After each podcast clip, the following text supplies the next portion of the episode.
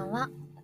寝落ちラジオにようこそ。このラジオは休むのが苦手なあなたにお届けしています。ここでは私マユティが知るともっと心が楽になるをモットーに日々のことや睡眠のことについてお話しします。このラジオはあなたが寝る前にお届けします。皆さんいかがお過ごしですか？お元気ですか？はい、えー、昨日はですねまたちょっとあの設定の日付時間を 間違ってしまってちょっとちゃんとお届けできていなかったのですいません、はい、今日はねあのしっかりとお届けしたいなと思っています。はい、えー、今日はですね何にしようかなと思ってたんですけれども、まあ、睡眠の時間も大事だけど質が大事っていう話を今日はしたいなと思います。はい。睡眠のね、時間もね、もちろん大事なんですけれども、皆さんとてもね、あの忙しく働かれている方も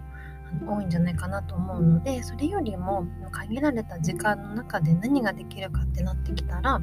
っぱり質を上げることが大切になってくるんですね。うん、なのでねあのあ時間時間時間が短いからもうダメだって思うのではなくって限られた時間でもあの質をね良くするっていうことを意識してもらえたらいいかなと思っています。はい、でねあのじゃあ質を上げるにはどうしたらいいのかっていうところになってくるとやっぱりこうお風呂に入ったりとか寝る前のあの過ごし方っていうところが大切になってきます、うん、で一番ね優先してもらいたいのはまずお風呂に入ってしっかりとこう体温を上げるっていうところが一番ポイントになってきます、うん、でその次にあの寝る前ねこうちょっとうん携帯を見る時間を減らしてブルーライトから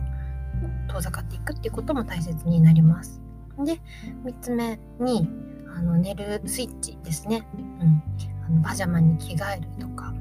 あのパジャマに着替えることとあの寝るまでギリギリまでベッドに入らないっていうのがこう寝るスイッチとしてとても大切になってくるので、うん、そこをあの意識してもらうことがポイントになります。うん、でね私この間自分でやってみてあこれは寝れないんだなっていうのがよく分かったことなんですけれどもこう寝る前に音楽聴いてちょっとねイヤホンをしたままこうゴロゴロしてたんですね。そしたら全然なんか寝れなくって寝れないと思って一回イヤホン外したらその後すぐ寝れたんですね。そうなのでこうイヤホンとかその環境があったりするとやっぱり寝れないというかそこに集中できないんだな切り替えないんだなっていうのがあの自分の体験を通して感じたことになります。うん、なのでねあのずっとイヤホンしたまま寝ている人はやっぱりそれも脳が休まらない状況につながるんだなって後でこう冷静に考えてみて思ったので、うん、あのね、脳は寝てる寝てるつもりでもやっぱりこう外部の刺激がずっと入ってきてることによってしっかりと休まっていないことにつながっているので、うん、あのしっかりねそういう音楽とかも、あのイヤホンとか外して寝るっていうことも大切なんだなっていうのも改めて、はい、感じました。うん、なのでね、是非その睡眠の質を下げないためにも、あの、ちょっとしたことだと思うんですけども、取り組んでもらえたら嬉しいです。はい。えー、それでは今日も一日お疲れ様でした。また明日お会いしましょう。おやすみなさい。